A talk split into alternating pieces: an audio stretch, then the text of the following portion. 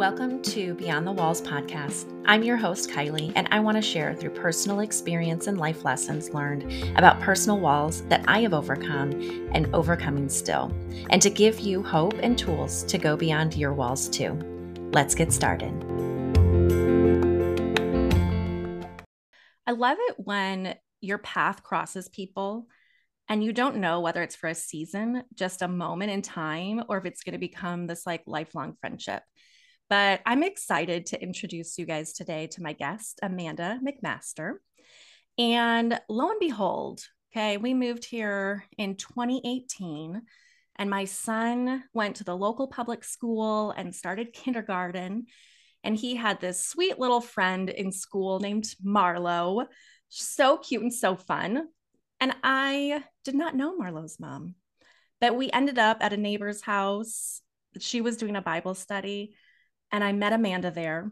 I don't know, we might have even only been at like two or three of the book clubs, I think, and then never really saw her again for like five more years. And then I kept seeing all of these really fun posts on Instagram and on Facebook and just seeing really cool stuff that she's been up to. So I reached out to her and was like, hey, remember me? We had this connection way back in the day. Let's get coffee let's get to let's get reacquainted with where we are at today.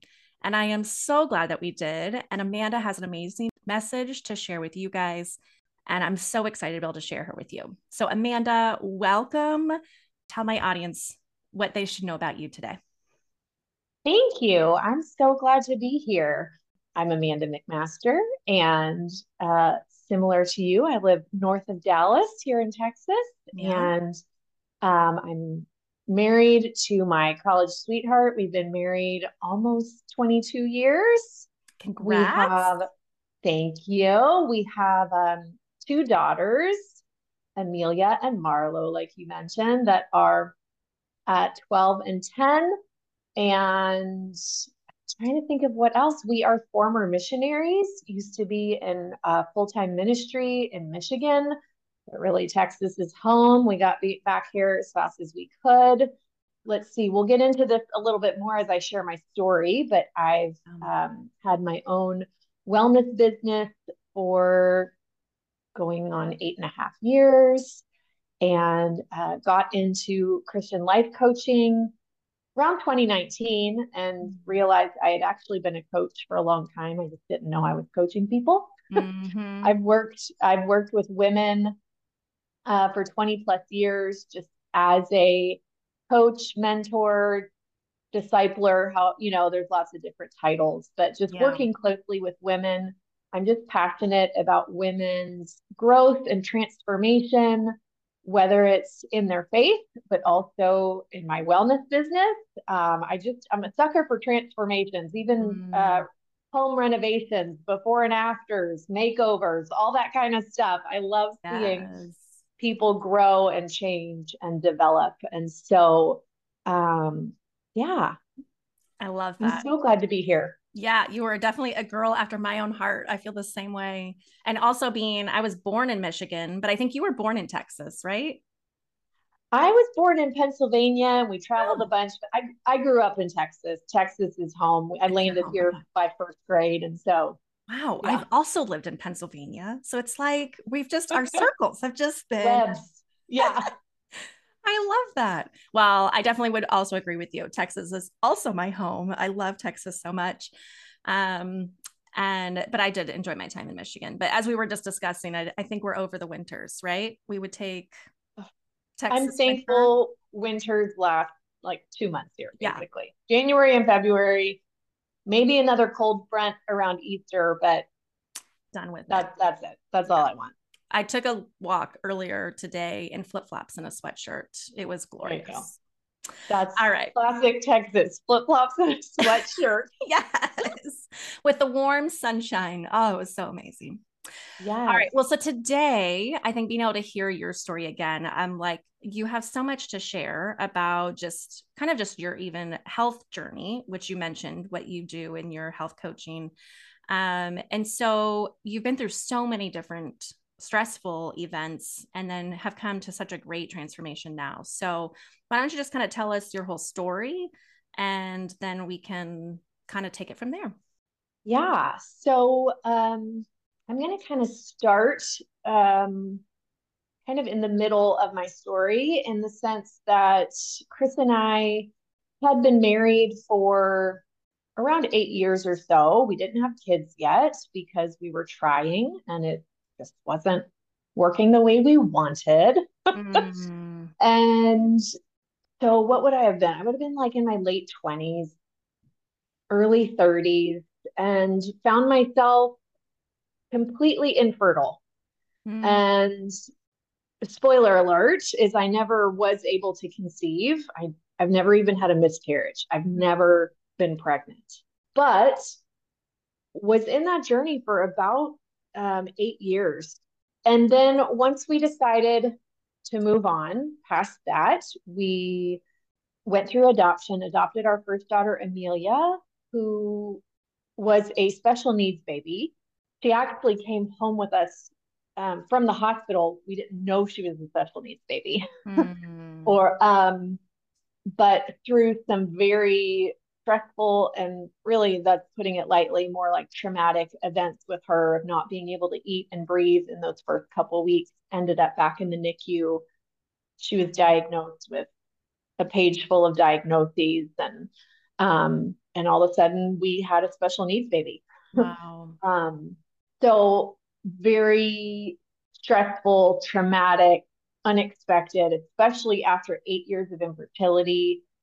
Just being so so grateful to now have a child but now the child suffering and struggling. Yeah. Um so just this tension of like gratitude but also absolute fear of yeah. like what's going to happen. Yeah. And feeling so ill equipped for that we adopted our second daughter 2 years later who was fully healthy and we lived with my parents for about eight months until Chris was able to get his first corporate job ever because we went straight from college to ministry. Mm. We got a um, fixer upper house and fully renovated it. And um, all that to say, I'm kind of just lifting these off and kind of blowing past yeah. all these situations just to paint this picture of it was 10 years of trauma and stress and very difficult, challenging time. It wasn't yeah. just one thing, it was a lot of things. It was yeah. infertility, adoption, a special needs baby, being forced out of full time ministry, living with my parents, right? And yeah. so it was just yeah a lot. Yeah. And well, even changing careers, right? Because it's not like yes. you just had to, you lost a job and had to get careers. a new one. So that's like a career change on top of that. Yes yeah, it was truly like figuring out okay, we thought we were going to spend our whole life being in ministry, which is a very purpose filled life. Yeah. You feel very satisfied, it's very rewarding. And then going to, I just need to clock in and clock out of my job yeah. and make ends meet. Yeah. It, it, it really stripped away some purpose and identity, even. Yeah. Um, so finding just that new normal Mm-hmm. Um, on top of that, I did have uh, health issues way back in infertility. Uh, you know, it's kind of protocol for them to test your hormones, test your thyroid, and I was diagnosed with Hashimoto's disease, which is, I think, the most common mm.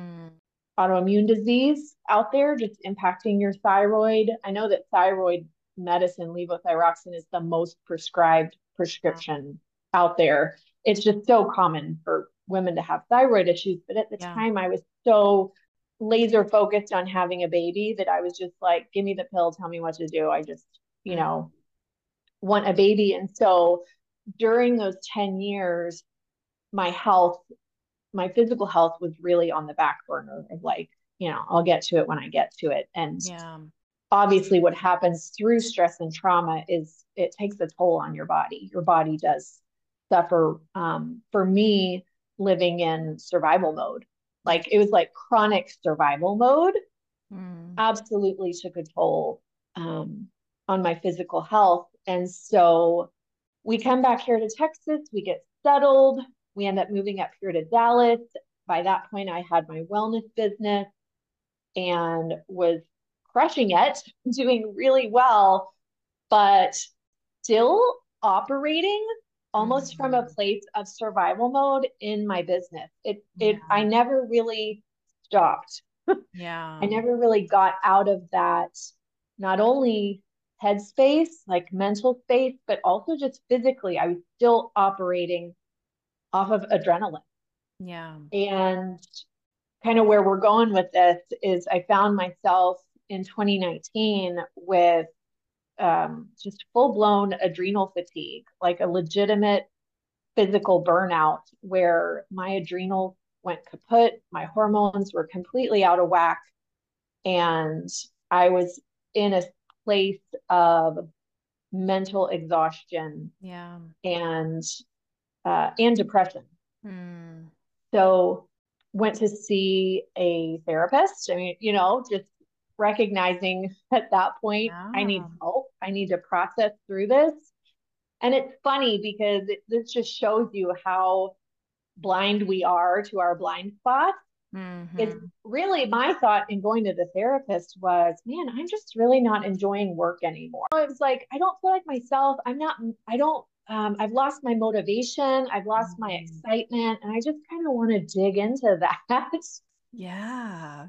And as she, and as I told her the story that I just told you of the last, you know, I just had 10 years of trauma, she was like, wow, you've been through a lot, haven't yeah. you? And that was truly the first time where I was forced to recognize and acknowledge what I had just mm-hmm. been through. Yeah. Um, it's probably safe to say I was living in either some sense of denial mm. or just total unawareness of oh. like, that was hard. I, I hadn't paused to say that was hard.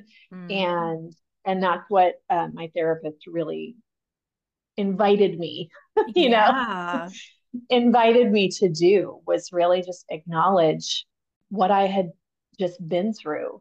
Yeah. and that for me was the beginning of healing but it it truly was just the start yeah. um for me. Yeah. It was really the first place that i even recognized that I hadn't allowed myself to say that it was hard and I hadn't allowed myself to um, validate my feelings. Yeah. Because there she was sitting across from me, and I told her the story just as simply as I told you guys. It's not like I was in tears or anything. Yeah. I just, here's what I've been through. And it wasn't until she stopped and like invited me to call it what it was and say, that was hard. Man, when you wanted a baby and you weren't getting one, what was that like? Mm. And I found myself being like, it's okay. You know, I made it through, like totally minimizing yeah the difficulty and what i what i know now is that i really never allowed myself to experience the hard emotions that comes with each of those trials. Yeah. It wasn't just that I was being optimistic or mm-hmm. hopeful mm-hmm. or having faith. I really did not allow myself to feel the emotions that come with each of those trials. I can remember one time I broke down mm-hmm. when Amelia was first admitted to the NICU. I came home and I sobbed. Yeah because it was like, what if she's not going to make it? Yeah. And and truly in those 10 years, that was like the only time that I really allowed myself wow to feel an avoidance of emotions. Mm. Um I had a leader in my life tell me I was too emotional. It was in like a um, like a work evaluation type yeah. thing but but it was presented as like Amanda's growing in this area. Like she's mm. learning to handle her emotions. But I definitely took it as, oh, emotions are bad. Mm. And maturing must mean that I cry less because yeah. I was a crier. mm. And um so I I had that story in my head. Yeah. as I went through those 10 years. Yeah. And so um, I really believed that to faithfully through those situations would mean to focus on truth and focus on, you know, the having perspective in it all, but at the expense of my emotions. Yeah. And when we chronically avoid our emotions, we do end up with something like adrenal fatigue because our body is trying to compensate, um, trying to keep up. Yeah. Rather than giving ourselves that permission to rest, to grieve, to struggle, to feel afraid. Yeah. Um, all of that. Yeah. Boy. Yeah, it's almost like um we don't realize, right? Like you call it a blind spot, right? And I'm thinking of like as you're listening to this story and you can look back, you're like, did you it's all I wonder like you probably you didn't even know you were surviving in all of those 10 years until all of a sudden like you don't know what it looks like to not be in survival mode, right? So almost how to live a completely different way. How, you know, so my podcast was called Beyond the Walls, right? Like, how do we take down those walls in our life that are just like trapping us in? So, it um, not being emotional and just getting it done, you know, is a wall that she, your therapist, really kind of got you through to like put down the wall of, I don't know what you would call it. Is it bravery, suck it upness, like mm, just get mm-hmm. the job done, keep moving forward? Like, I guess what would you kind of call it? And then how hard was it then once it kind of like came down? Like did it did you allow it to crumble all at once and then you just kind of like laid bare? Or was was there a lot of resistance in embracing the emotions? Like maybe tell me a little bit about that transitional space. Yeah. So um man, I I think praise God for my therapist. I think I only had like 20 sessions with her and before uh, COVID started. Oh, yeah. Uh, so they were in person. Imagine that meeting with someone in person. Um, but those sessions were the foundation. Like she, probably without realizing it, truly set the foundation for my healing and growth and my own transformation. Because in those sessions, not only did she provide me the space to grieve and to get angry and to be sad and to be, feel the deep disappointment of like each of those circumstances. Yeah. But she started to give me just some very basic skills uh, to start, like you said, experiencing life differently. Yeah. Um, so she invited me to feel which was a life skill I obviously didn't have. She really encouraged me to talk to myself differently, mm. um, to be kind to myself, to talk to myself the way that I would a friend going through a hard time, rather than like what you were saying, suck it up and get through it. Yeah. And I would say that it definitely, the growth and change came gradually. Mm. It wasn't quick. It wasn't overnight. It was just taking those couple skills that she gave me mm-hmm. and starting to practice with them because it ultimately required me to really retrain my brain in the way that I thought about emotions. And I remember the time following meeting with her, um, I actually went through a time of depression. And I think it's just because I allowed all of those feelings that I'd shoved down to surface mm. um, and feel them. And it's almost like I went, I experienced the sadness that I should have experienced. yeah. Through all of that time, I experienced it like compounded. Yeah. Like 10 um, years worth but, all at once. Yeah. But mm. but in that time, what I kept telling myself is you're finite. You are limited it's okay to feel this way because you can't do everything all at once. And really accepting um, that I was like finite and fragile. It was kind of like accepting my humanness. Like, yeah. you're a human. And what I would learn later, another skill that I would learn later is like part of being human is being emotional. Mm-hmm. And if you're resisting your emotions, you're really resisting that part of just being human, being a created being, mm-hmm. and allowing yourself to feel the feelings. Yeah. Um, that came later, was really learning that skill. But initially, those couple skills of being kind to myself, talking to myself so differently, and just accepting the fact that I'm fragile and finite. Yeah. Because that's very different than like suck it up and get through it. Yeah. you know? yeah, definitely. I'm curious um, if it's not too personal and you don't mind sharing.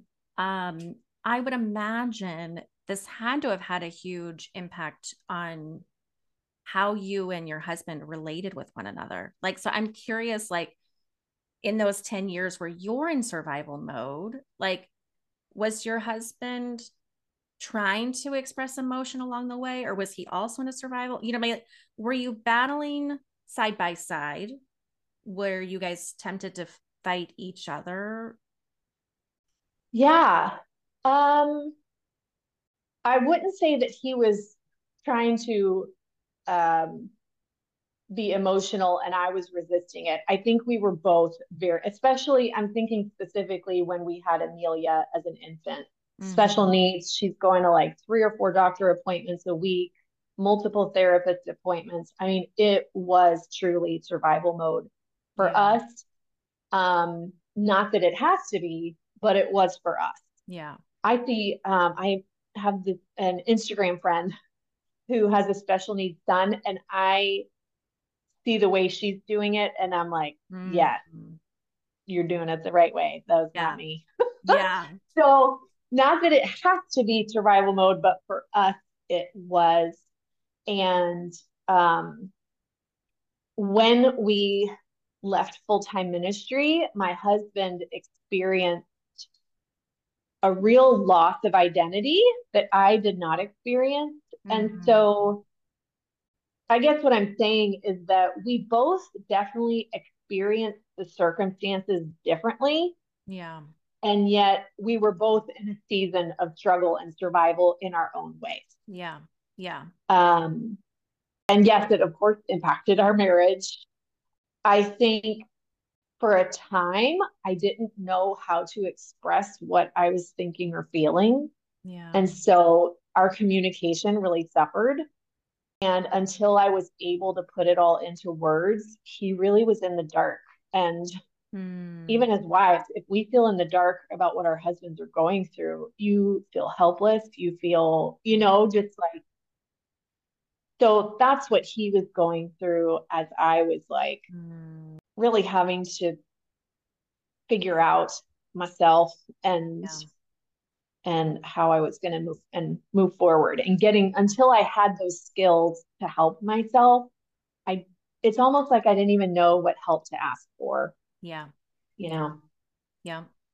And it's scary because then you're like we don't have the language ourselves then it's really hard to come together when we might really want to come together and to be able to talk about it together and how do we share about it it's really important that we are healing ourselves right? Like our spouses don't complete us.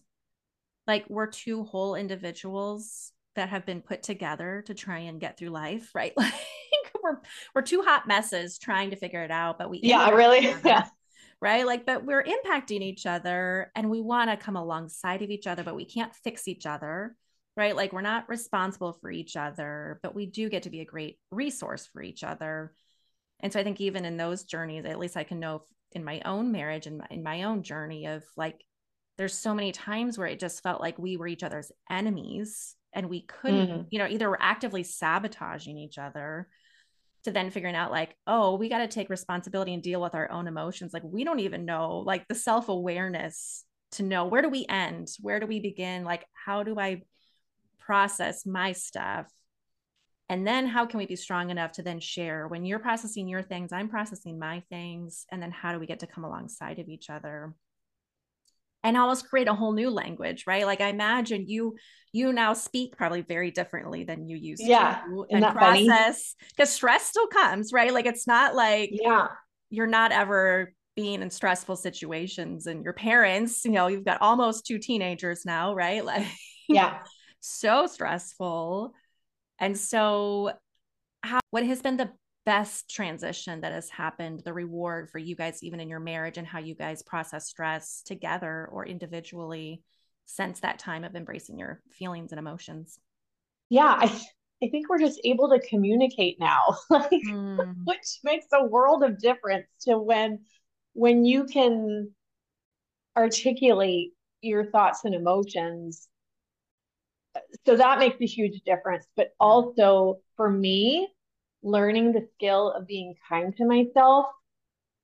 I and I it's funny, I've I've actually always said this as in ministry and as I've worked with people, I've always said like you will always treat other people the way that you believe God treats you and the way that you treat yourself. Hmm. Um, so learning to be kind to myself, ultimately, the way that I believe that God is kind to me. Yeah. Uh, allows me to be kinder to my husband, allows me to give him the benefit of the doubt. I think I think we've become far less accusatory of each other mm. and far more curious. Yeah. Rather than jumping to the conclusion or the assumption, it's yeah. Hey, I could be wrong here, but here's what I think I'm seeing. Am I right? As we as we start to get curious with ourselves of like, hey, what am I feeling right now? what is this?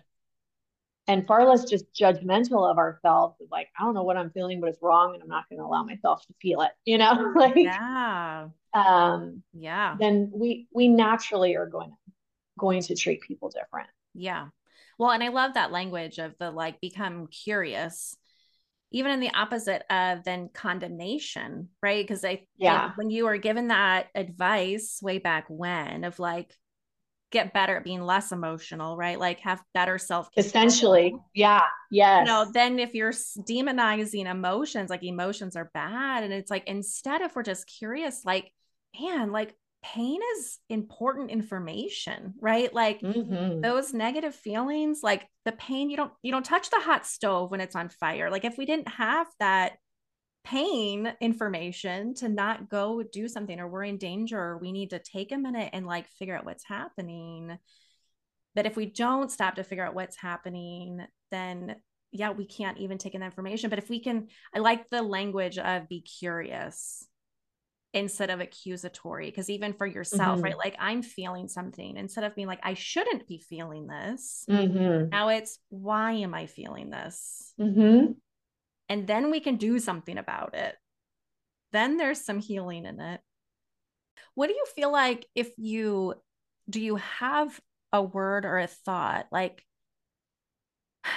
one of the things that I say is um, bold faced lies.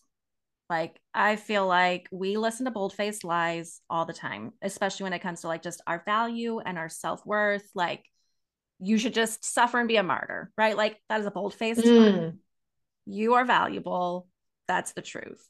And so there had to have been some kind of bold faced lie for you back then of like what it meant to be emotional or to even like to pause in those moments. Do you know right now, like if you could put it in that practical sense of like, how were you living? What was the lie you were surviving under in those 10 years? Yeah, I I don't know if I I like I'll I'll say what came to mind is I'm thinking specifically once we were out of ministry um, back here in Texas and I was building my business.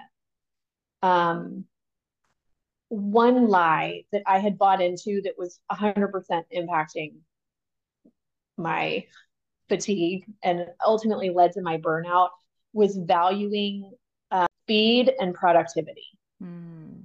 And that um, speed is superior mm. to, you know um, lots of there's lots of business cliches about speed right like the speed of the leaders the speed of the team and um, speed is better just it's better to go fast. Like that's how you build momentum in your business. That's how you eventually see results is faster. You have to maintain intensity. Yeah. um, which is so funny. I think that was very common even like eight years ago when I started my business. And I do feel like the message is is shifting because so many people did burn out under that bold face lie. So many yeah. people did hustle to the point of exhaustion and burnout. And so I'm thankful that the messaging now is more about sustainability mm. and slow and steady and um, all of that. But what happens is when you adopt that lie of speed is superior, um, then you don't slow down to feel the feelings yeah. because you don't have time. you no time is money and it's costing you results yeah. to slow down and allow yourself to feel. And so um, i'm so thankful. I in uh, 2021 i started working with a business coach who talked about the importance of slowing down in business. Like that actually slowing down leads to better results. Slowing down and thinking slowing down and planning slowing down and being proactive slowing down and thinking ahead like rather than constantly living a reactive life really striving to live a proactive life yeah. requires you to slow down and so really letting go of that bold face lie whew, yeah it's game changer especially for my emotional health. And yeah. and it didn't come without having to relearn some ways of thinking. Yeah. But um that for sure yeah was a bold faced lie that I had to let go of as I completely pivoted. Yeah. And started to embrace just my emotional health. Yeah. Yeah, that makes a lot of sense. I think of too, I'm I'm curious you know, back in those beginning days, um, I mean, you mentioned like it wasn't an optimism, but I imagine like mm. you're also a positive person in general. Yeah. Right. Yes. And so I had just actually spoke about this. Um, I go live every Friday on Instagram. And so I was talking about the difference of like the half is glass full or the glass is half full or half empty. Right. And mm-hmm. we're like, mm-hmm. there's positive people and negative people. And I categorized it so minimally. I mean, there's there's shades and there's variations to this, but I almost feel like so my husband's negative and I would be positive.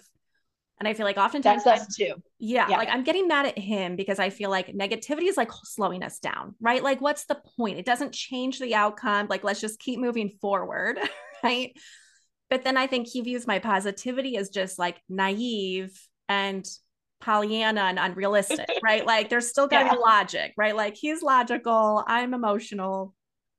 And so then you put faith into the conversation. And then you put in, you know, I heard in the beginning too, you're like, let me be grateful. Like, let's, how do we mix like disappointment and gratitude mm. with faith and surrender, hopes and dreams, but contentment? And like, that's a lot to even unpack. If like we put so much burden on us, that's like they're this or that, either or, we can't yep. do both. Like, how can we have a dream and be disappointed and be okay? Right. Like, it doesn't have to mean we're faithless, but that can be a scary place, you know, like what do you feel like when you were doing your healing and reprocessing all of those earlier days like what was some kindness that you had to give to yourself mm. in just being sad i guess being okay that you were sad in those moments or disappointed or frustrated and still being able to accept and not like completely walk away from god in those moments yeah yeah, I mean, being emotional, we are emotional because God is emotional. But I do believe it's filtering our emotions through truth. Yeah. So some people might say, validate all your emotions. All your emotions are valid. I would say, well, they're valid in the sense that you're feeling them, but I don't think all emotions are proper or appropriate or healthy. Mm. Um, and so it's not either or. It's not like either I'm content or I'm desiring more. I I think because we are humans, we are complex. I think it is both and. Yes. It's I am both happy and sad. I am both afraid and excited. Right? It is both and and allowing ourselves to realize that's part of being human is we're complex. We can have multiple thoughts and desires at the same time. We're very fickle creatures. Yeah. We want one thing one day and another thing another day. Yeah. And rather than saying that's wrong, saying that that's the fact. Like that that is the fact. And so really realigning our expectations of ourselves yeah. Not to what we believe the ideal should be, but to what reality is.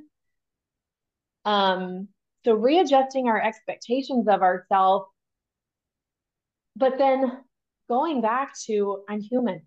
Yeah. I'm human. I feel this way because I'm human. I'm complicated. I'm finite. And giving yourself the permission to feel those feelings. They say that on average, it takes about 90 seconds for a very intense emotion to pass through your body. Hmm. Because emotions are really um, physical experiences hmm. of our thoughts. if I can, yeah. that's how I explain it with my um, clients. And as I coach people, as I help them break down what are your thoughts? Let's isolate those. And then what emotions or what physical experience do those thoughts then create? Yeah. Um, lots of times people are so in their head and you have to teach people to get in their body meaning a lot of people don't even notice when their heart rate is increasing yeah. or when their breathing becomes shallow or when um you know they they don't even notice what are you physically experiencing? They don't notice when they're tired. Yeah. They just keep going. They don't allow themselves to feel tired. And so it's really allowing yourself and and going back to like we were saying, getting curious, giving yourself the permission to feel the feelings and knowing I think a lot of times people are afraid to feel the intense, hard feelings like disappointment frustration, anger, because there's a part of them that thinks like this is going to last forever. Like, how am I going to make this stop? But mm-hmm. really, if you give yourself 90 seconds, mm. you will see that your pulse begins to regulate again. Your breathing starts to normalize again. You physically calm down. Yeah. Um, and so, yeah, I think giving yourself that grace and that permission to feel the intense feeling um, but also to really like we've said like identify why am i feeling this way yeah. and is this thought appropriate is it healthy is it true um, and that also tempers our emotions as well because if we're yeah. thinking something that's not even true or right it's not healthy it's not appropriate then then that puts those feelings in the proper place as well yeah.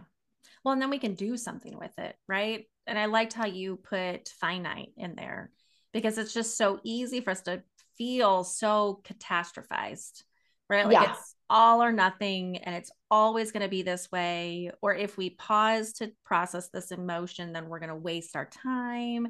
Like almost like yeah. it's delaying our ability to keep moving forward when really when we just deny it, it'll come back around. Yeah. Like it will come back yes. and get you you know, I think of um there's one of those cliches that's like if you don't take time for your health, you'll have to take time for your health. You know, like when you yeah. get that last straw, like it's not you're gonna be forced to take care of yourself, or you can choose to take care of yourself now before you get to that breaking point.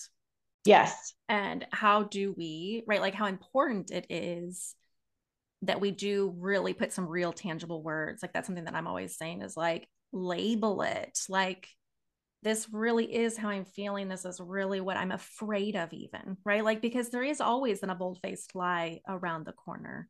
in that meaning that we attach to it. Well, if I'm ungrateful, then this is this, or if I'm going to do that, then it means something either about me, my identity, somebody else's identity, the whole future, right? Like our whole, what's the pressure? There's so much pressure that we put on ourselves.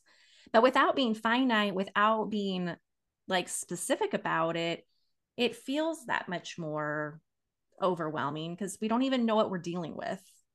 Yeah, our brains are so dramatic. I, I teach people our brains are like somewhere between a toddler and like the over dramatic best friend that we had in high school of like, oh my gosh, everyone is gonna die. Like, you know what I'm saying? Our our brain is just so over dramatic. And so but once we know that, that that's how our brain is, is we can, and it's doing it to protect us. It's doing yeah. it to keep us safe. Um, we can, like you're saying, label it, say, okay, my brain is just trying to protect me right now. Yeah. But reality is, yeah, I'm gonna be okay. Like, yeah. and then we can be both. Like, I think that's yeah. so essential that we can be both upset and hurt and disappointed and still hope for the future, right? Like it's yeah. not either or, but and yeah. both. I love that. What do you feel like? Um, I guess maybe talk us through then what it looked like to start feeling your feels. I guess is that what you meant by like feeling the physical manifestation, or you know, what does that look like for you now? Yeah. So now I kind of like I just mentioned, of really growing in self awareness to where you can identify the thought and the physical emotion that you're having. A lot of times, well, most times, we experience the emotion before we can identify the thought behind it. Hmm. We're more aware of the fact that I feel anxious. Like, have you ever, I know other people have thought this. Like, I feel anxious, but I don't know why. Mm-hmm. Like, we probably all thought that before because our body is experiencing anxiety and we have to stop and and ask ourselves, why do I feel anxious right now? And I'll be honest, I can't always identify it. Sometimes my body's just having a weird day. Yeah. But sometimes there's a thought there. Um, my daughter Marlo, when she uh, was younger, much younger, like early en- elementary years, um, my husband would travel a lot more than he does now. And the first day she'd be okay. The second day she'd be okay. And by the third day, she is just throwing a fit over every little thing, mm. which would be out of character for her. Sure, she'd throw the occasional fit, but it is just like over every little thing. And of course, initially you just address the fit, right? Yeah.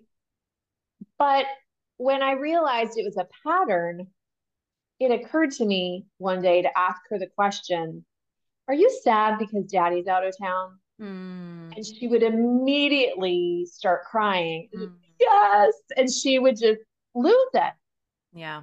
And it's such a good example. Uh, we're the same way. Yeah. We can feel anxious for days, but until we identify, why am I feeling this way? Yeah.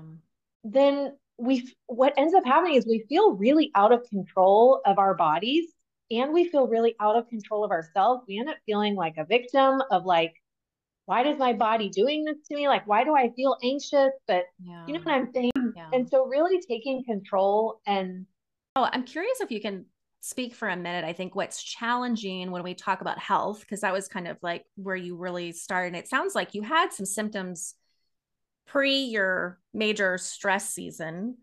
Yeah. Like real physical ailment. And then yeah. you went through all of this, and then the emotion, you know, all this suppression kind of triggered this on you know flood i can no longer contain this anymore i think what's challenging with health is like they're not easy fixes like they're not mm. overnight mm. sensations they're not overnight healings it's not like you can just take one pill and it's all gone so yeah. what like hope would you have to my audience whether it's real physical autoimmune anxiety type stuff and then you, the emotional journey when like it's it's going to take time maybe even time to figure out even what is at the source and then being patient long enough uh, for trial and error yeah absolutely so um if i could go back and talk to amanda you know circa uh what would that have been you know 2009 2010 yeah um I feel absolutely confident I'd be able to help her have a hold on her health to really sustain her through those stressful years. And here's what I would tell her is the way that it's it's what I help my clients with and my customers with today. Um, and what I predominantly share on Instagram is I really believe there's five simple habits mm. that no one's going to bat an eye at and say that wouldn't work for me because they're all science backed proof, like proven that everyone should be doing. It's it's the things we all know we should be doing. Yeah. But don't always do. But I yeah. truly believe they can transform your health in a matter of weeks if you make them non-negotiables in your life. Mm. It's properly hydrating yourself, moving your body mm. a few times a week at least, getting adequate sleep at night, mm. eating food that energizes you, and um, taking care of your gut health and um, prioritizing. I, I'm I'm pro supplements. Not everyone out there is pro supplements. they they get it all from I no. Give me a pill. I want yeah. not as a quick fix, but just, yeah. you know, there are just some things I'm like, yeah. I'm not going to eat perfectly. Give me the vitamin. Yeah. So that's me. Uh. So those are the five habits yeah. that I truly believe, even if you just pick two and do them consistently, I've seen people that just focus on drinking enough water and moving their body a few times a week. And they've told me after a couple weeks, I feel completely different. Yeah. Um, so no, I don't believe in quick fixes in the sense of, you know, of what we all associate with quick fixes. But I do believe that small changes add up and compound quickly. Yeah. You know, consistency compounds. And so um that's how I help people is just by helping them focus on a few simple habits like I said, the things we know we should be doing, but we're not doing them. Yeah. But guess what? When you do them, yeah. they really are life changing. Yeah. Um, so that's what I would go back. And that's where I'm at today is like we just got done with the holiday season with craziness. And through it all, I had my non negotiables of no matter what, I'm going to drink mm-hmm. my minimum hydration today and I'm going to get enough sleep at night. Um, yeah. I didn't exercise as much as I usually do. Oh, and I did take my supplements every day, mm-hmm. you know, and I didn't eat perfectly. I didn't exercise perfectly, but at least I knew I'm well hydrated. I'm getting yeah. sleep at night and I'm taking my supplements to fill in the gaps, you know, for all the places yeah. I'm lacking. And so that's really what I preach today is I think if people would just do what they know they're supposed to do, they would feel tons better. Yeah. And it impacts your emotional health. It impacts your physical health and it does lead, you know, to your body healing yeah. Uh, more quickly. Yeah. Well, and I feel like there's so much, even all of those things that you just shared. I love those. We hear them altered and twisted mm. in culture and society, right? Because there's like diet culture and then there's mm. our looks, like how we should look, whether it's physical or with our emotions, like how do we behave? How do we come across, right? We're always just trying to present this like pressury performance, right? Like we're having to prove ourselves versus like we just are worth it and we're taking care of ourselves. Like and I feel like, at least that's been part of my journey, I think through the years, is like, man, how can we choose these things, right? Like exercise. Like I grew up with this mindset that like people who do take care of and do all of those things, it is obsessive. Mm. Like so much just like a negative connotation around it that like just brings pressure. They're obsessed with their health. Yeah, Yeah. you're just obsessed Yeah. and you're going to sacrifice, you know, this for that. Like you're going to do without this thing for this other thing. Like it's just such a warped view. And we all do for different reasons, right? We have this warped Mhm. view. And so until we align, I liked how you even said before too, right? Like all feelings are not necessarily productive. We'll call it that. I think you said valid, right? Sure. Like, yeah, we're having those thoughts, but what are we going to do about it? How can we transform what was shame and oppression and condemnation for what's Mhm. truthful and life giving? Because moving your Yeah. body is like just healthy, right? Like I had to have so much transformation over stop living under that oppression that like I hate running, I hate exercise, I hate being sweaty, I hate, you know, like it's Yes. such this like Torture. torture. Yeah. It feels said, like, self torture. yeah, like how do we flip Yeah, that we're free? We're free to take care of ourselves and love ourselves and be kind. And so if we're not willing to be kind to ourselves, there's some kind of bold-faced lie that we're living under Yeah. that needs transformed. Yeah. I mean, as long as your physical health is about meeting a standard or an ideal, it is going to inevitably feel like a form of self torture. Because guess what? It is. Yeah. Like you're you're forcing yourself to do something to meet some standard that who set mm-hmm. that Yeah. ultimately you set for yourself and then it doesn't feel right it doesn't feel authentic it starts to feel yucky and so what do we Yeah. do we quit we self-sabotage somehow we quit we get out of it but then our health suffers and so it's reframing it so that what is what are these habits going to allow me to do with my life First of all, what do I want to do with my life? And in order to show up at that capacity, I have to be well rested. Yeah. I have to be healthy. I have to be clear headed. Like I, I'm going to need energy to show up in life the way that I want to. But I think people get trapped. Talk about a bold faced lie, like just in hopelessness of like, that's never going to happen. yeah. Like, I'm never going to be the energetic mom that is able to stay calm and patient with her kids. Yeah. Like, I've tried, like, that's not me. And, and they are totally stuck in their story rather than questioning it and saying, like, well, what would I need to do? yeah. Who would I need to be? How would I need to take care of myself in order to show up as the energetic mom that's capable of staying calm? Yeah. right? And so you're, so then those habits now have a brand new purpose Yeah. and it doesn't feel yucky and it doesn't feel inauthentic. It now feels very purposeful. yeah. Um, and so I think helping that's again one of the things I love doing is helping people um, really identify why is your health important to you? Yeah. Like, let's get rid of the lies. Let's get rid of the standards. And um, like, wh- why is it important to you to feel your best and to show up yeah. with energy and clarity? And Yeah. so, ab- absolutely. And I've, and I like in saying all that, it's because I've had to ask all of that of myself too Yeah. and transform Yeah. My story of because Yeah. I was an 80s kid, weight like we grew up with moms on Weight Watchers Totally. and supermodels in the 90s. And oh, excuse me, we grew up with all that. Yeah. So yeah, I've had to transform it for myself. Yes. Oh my word. Yeah.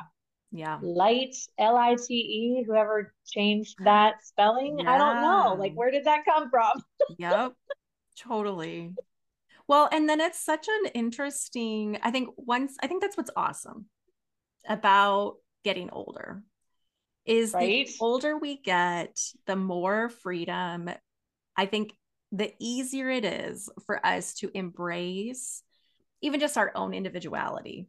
Right. Yeah. Because how can we start to look at our neighbor? How can we look at those other Instagram people or other people that are doing things that looks more like, man, I wish I looked like that. I wish I was that energetic mom, or I wish I could have been that younger special needs mom that did it that way instead of the way mm-hmm. that I did it. Mm-hmm. How right. use those stories to inspire us and not condemn us.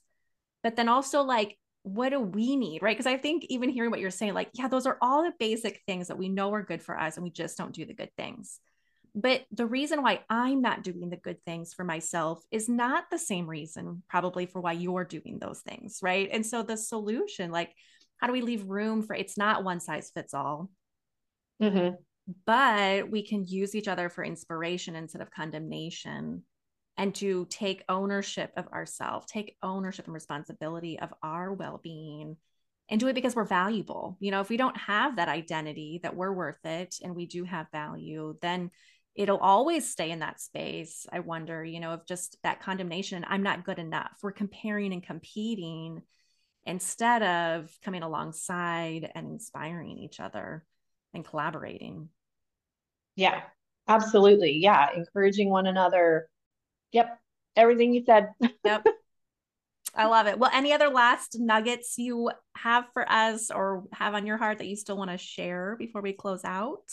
I will say this like, if anyone listening just can relate with the portion of my story of really having lived chronically in survival mode, mm-hmm. um, again, just like speaking to my old self, like if you are also in that position, it would just be don't minimize mm. what you're feeling and ask for help.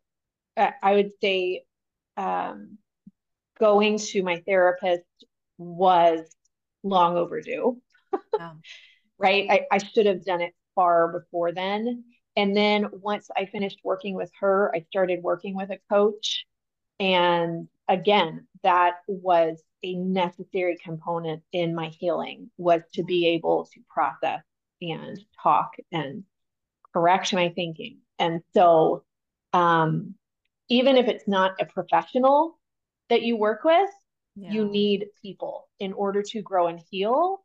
God made us to live in community, not to live isolated. And so whether it's a family member, a friend, or a professional, include people in your struggles, even when you're struggling to articulate what's wrong. I, I can remember other times in my life where I would say to people, like, I don't know what's wrong and I don't know when I'm going to feel differently, but but I know I'm going to be okay. like, yeah. you know, I just yeah. need to get through this. I don't know what this is, but yeah. yeah, I would say include people um include professionals or include people you trust yeah. And be so kind to yourself and just give yourself so much grace and and get curious with yourself. Don't judge yourself um, or condemn, like you said, but just get really curious of like, why am I feeling this way? Don't make it wrong necessarily. Just yeah, you know, yeah. really get curious. Start labeling things. Love it. Well, thank you so much for your time. I love yes. this conversation we could have today. I really appreciate the information you had for us. Thank you. Thank you so much. And if people want more information about what I do, my website is amandamcmaster.com. I'm on Instagram as the uh, um, at the Amanda McMaster. So um, people can follow me there and be reminded to drink their water and get their sleep at night. Let's do it. I can definitely do water. I do have to tackle better sleep, but I love the hydration. yes. Thanks so much, Amanda. Yeah, thank you. Thank you so much for joining me today. If you would like more information about opportunities for coaching or more help outside of the podcast, you can follow us at beyondthewalls.podcast on Instagram or check out our website, beyondthewallspodcast.com. Until next time, bye.